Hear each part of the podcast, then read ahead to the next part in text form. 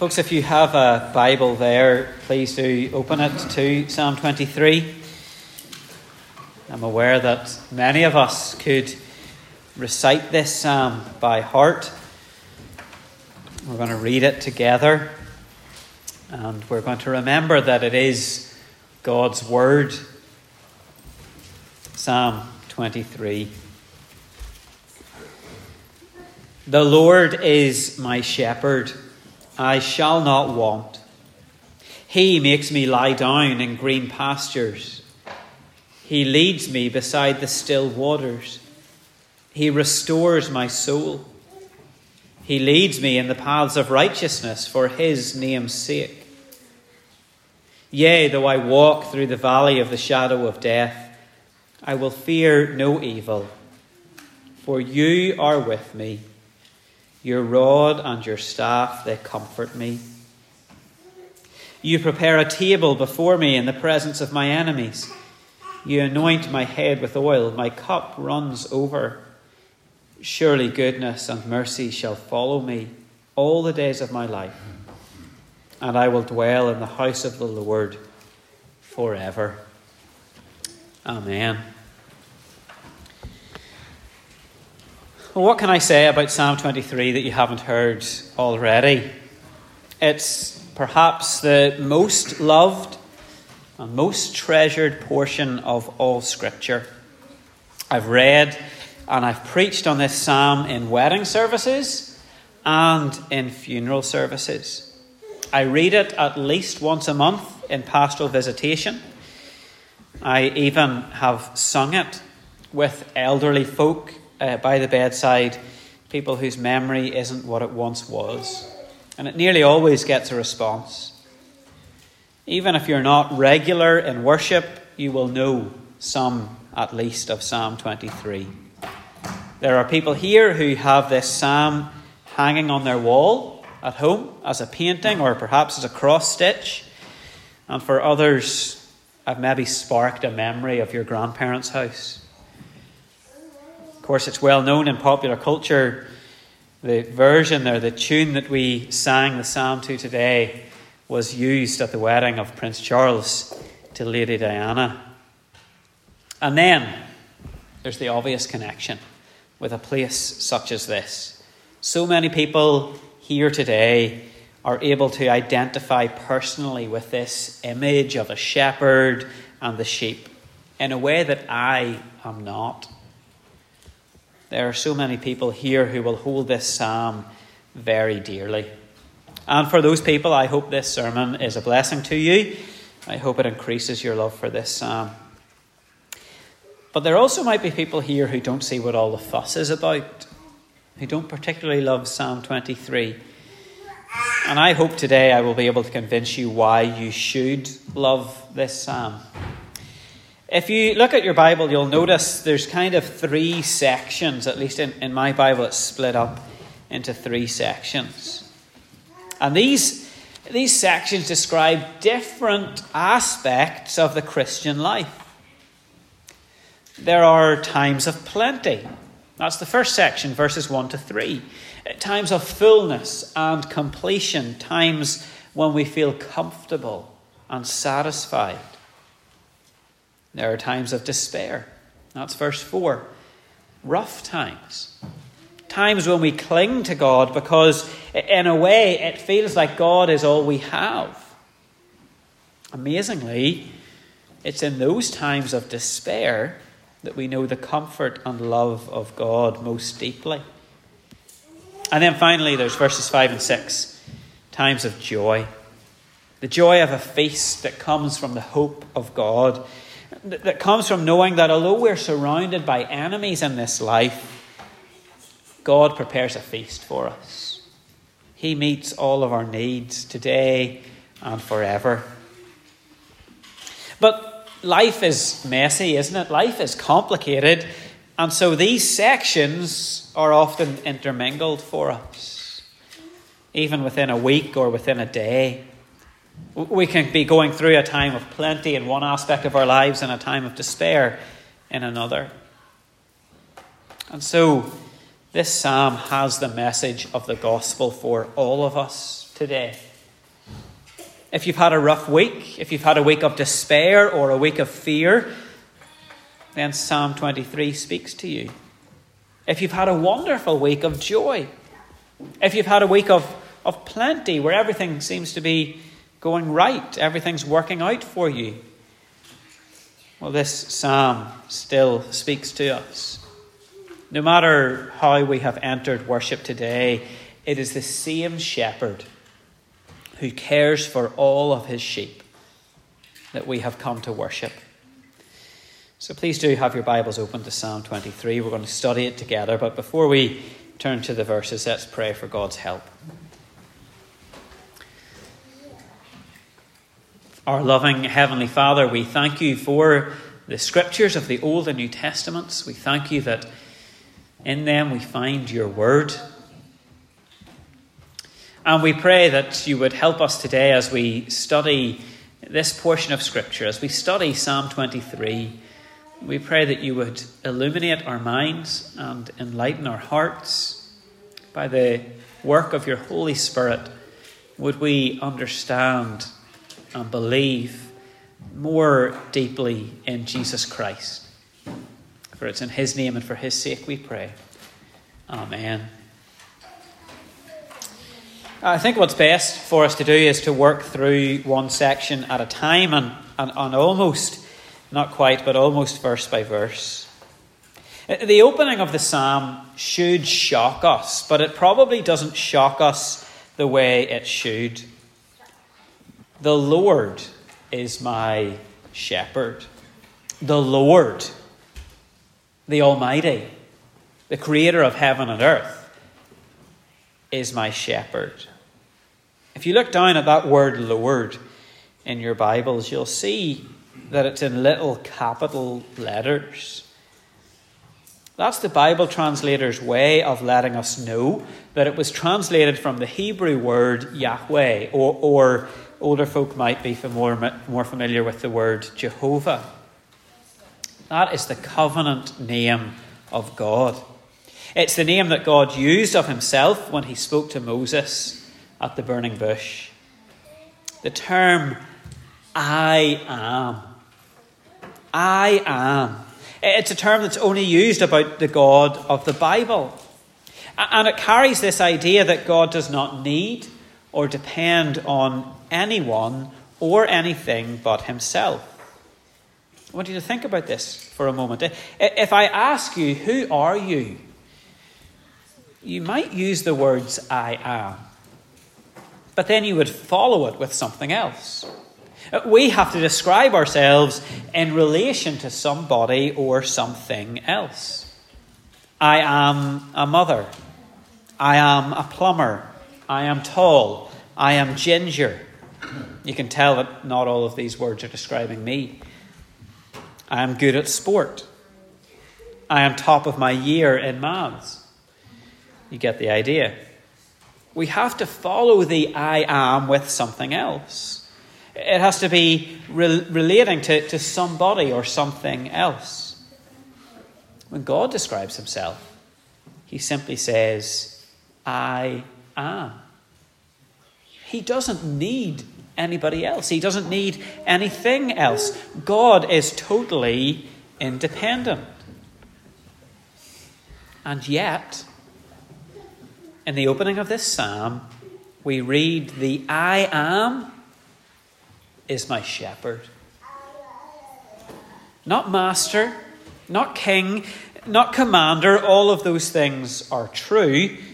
God is all of those things, but in this psalm, David tells us that God is his shepherd.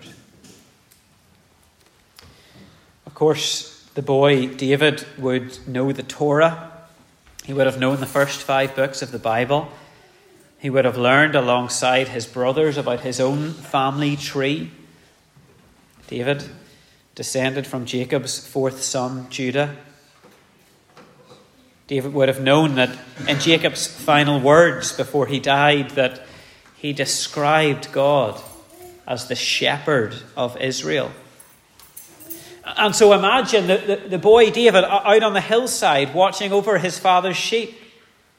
Surely this came back to him time and time again. David thinking, I am a shepherd, and the Lord is my shepherd. Even though shepherds were despised in those days, they, they were thought of as dirty and dishonest in that society.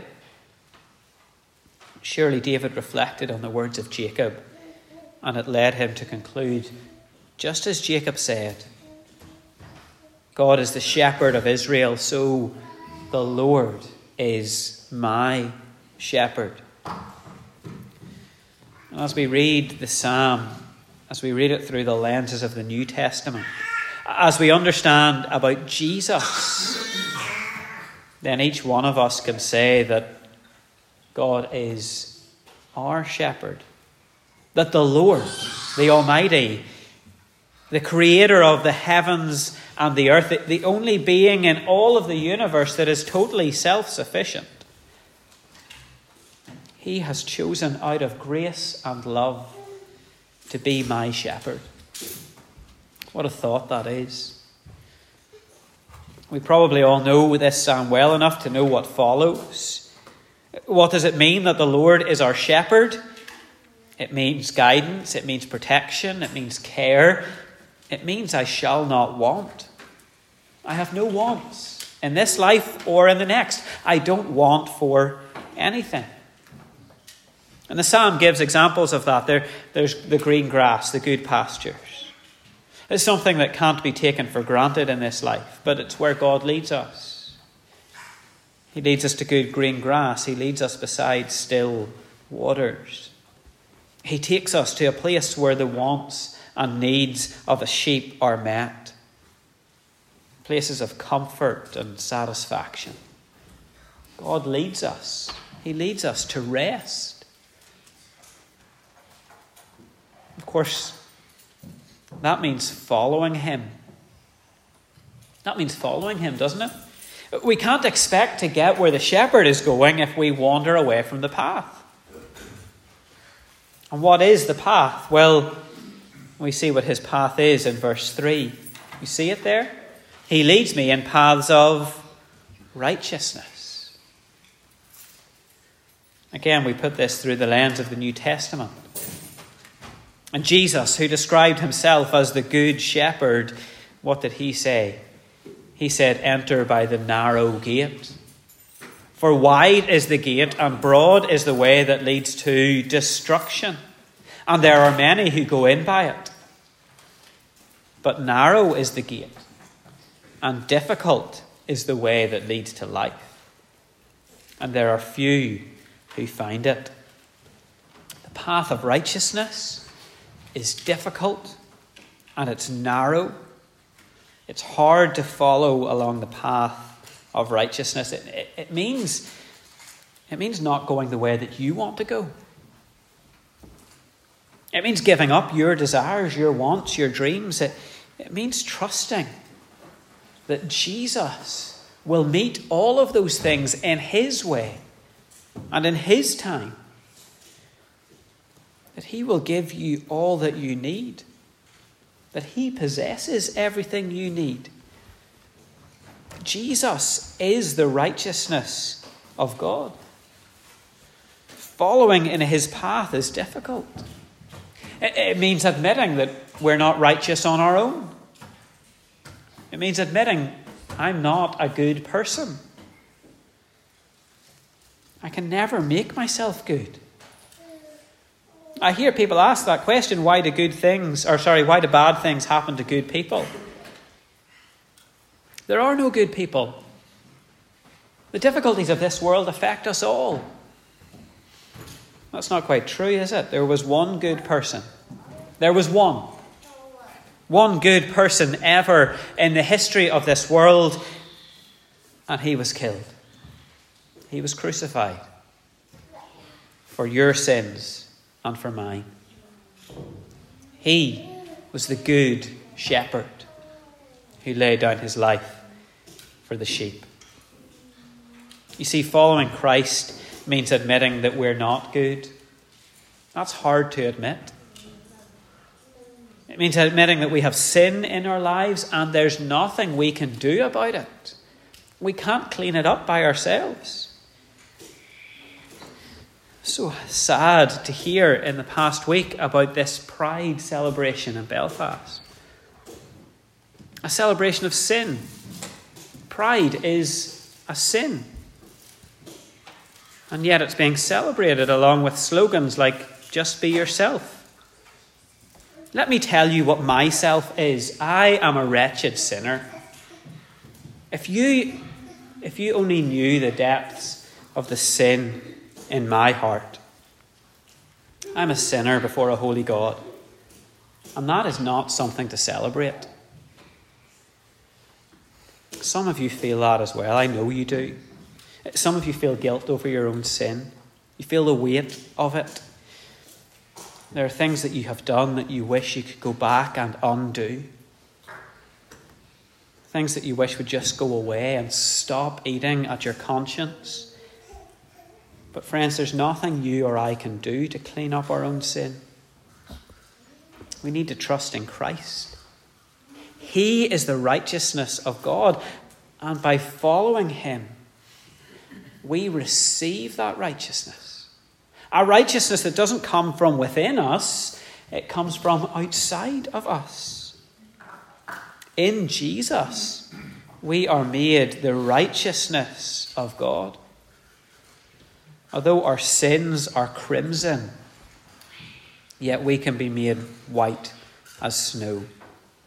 Sinful creatures made into new creations creations who glorify and enjoy God forever.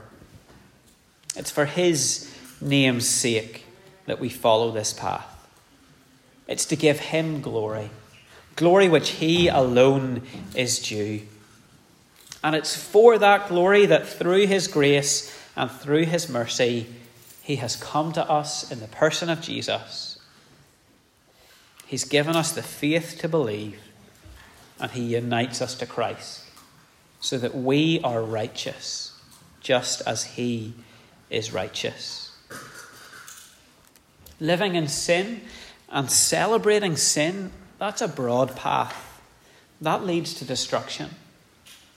But the Good Shepherd, the Good Shepherd laid down his life for his sheep, and he will lead us on paths of righteousness. And if we follow him, we can be sure and certain that we will find ourselves in green pastures beside still waters, glorifying and enjoying God. But the path is difficult. It's not an easy path. The psalm goes on to explain that it's a path through the valley of the shadow of death. That's the next section. In that valley, as we're surrounded by death, as we're in the shadow of death, what does the psalm say? It says, I will fear no evil. Even in that valley, even in the most difficult of times, I will fear no evil. Why?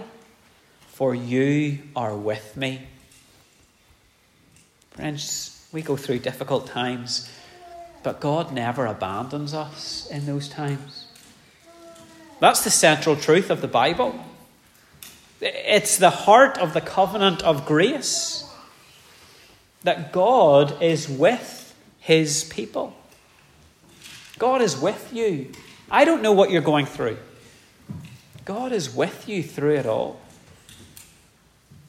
The past couple of years, the, the last two and a bit years of pandemic have, have shown us that we are fearful people. We are fearful in the face of death. Aren't, aren't we scared of dying? It's one of the greatest fears we all share. But this psalm shows us that even in that valley of the shadow of death, even in the most difficult and dire times, we don't need to fear because God is with us. Think about how Jesus read this psalm and, and how he thought about it as he went to the cross as he himself faced death. He knew exactly what he was headed for, and yet he walked that valley. And in that valley, he did not need to fear, and the same can be true for us. The same can be true for us. If you want a memory verse, want a, a verse to memorize, I know the boys and girls are good at that. Maybe uh, those of us who are older should be good at memorizing scripture as well. Psalm 116, verse 15 says, Precious in the sight of the Lord is the death of his saints. Precious in the sight of the Lord is the death of his saints. Precious. How is it precious? Something we have so much fear of is precious to God. Well, I think, and I've used this before, that there's a section in the Westminster Confession of Faith that helps understand that. Just think on these words. It says, The bodies of men after death return to dust and see corruption, but their souls, which neither die nor sleep, having an immortal subsistence, our souls, immediately return to God who gave them. The souls of the righteous, being then made perfect in holiness, are received into the highest heavens, where they behold the face of God in light and glory, waiting for the full redemption of their bodies. I want to say two things about that. The first thing is to say that upon our death, we are received into the highest heavens and we behold the face of God in light and glory. That's all of the green pasture and the still waters and the running over cups that we could ever desire. To behold the face of God in His light and His glory, having been made perfect in holiness. What a wonderful future! What a wonderful future there is for those of us who are trusting in Christ. That's why it's precious to God. But secondly, I want to point out that word immediately. Immediate. It means that there's not one moment, there's not one millisecond when you're separate from Christ. Jesus said to the thief on the cross beside him, Today you will be with me in paradise. He wasn't telling a lie. Through the valley of the shadow of death and out the other side, we do not need to fear because our shepherd is with us. He's with us the whole time. We've talked about the rod and the staff, the, the two things that comfort us. And we live this whole life, don't we? From, from birth to death, we, we live under the shadow of death. It waits for all of us. But God, by his staff, he leads, he guides, he rescues. By his rod, he protects and corrects us. The rod and staff, of course, come through God's word. God's word is given by inspiration of God. It's profitable for doctrine, for reproof, for correction, for instruction in righteousness, so that the man of God may be complete, thoroughly equipped for every good work. Well, then we come to the final section of the psalm the joy section, a, a feast prepared for us. Here we have this, this good shepherd, and following him on paths of righteousness leads to his glory. But it doesn't only lead to his glory, it also leads to our enjoyment. In this life and in the next life, we get to feast. It's a narrow road, it's difficult, it's lived in the shadow of death.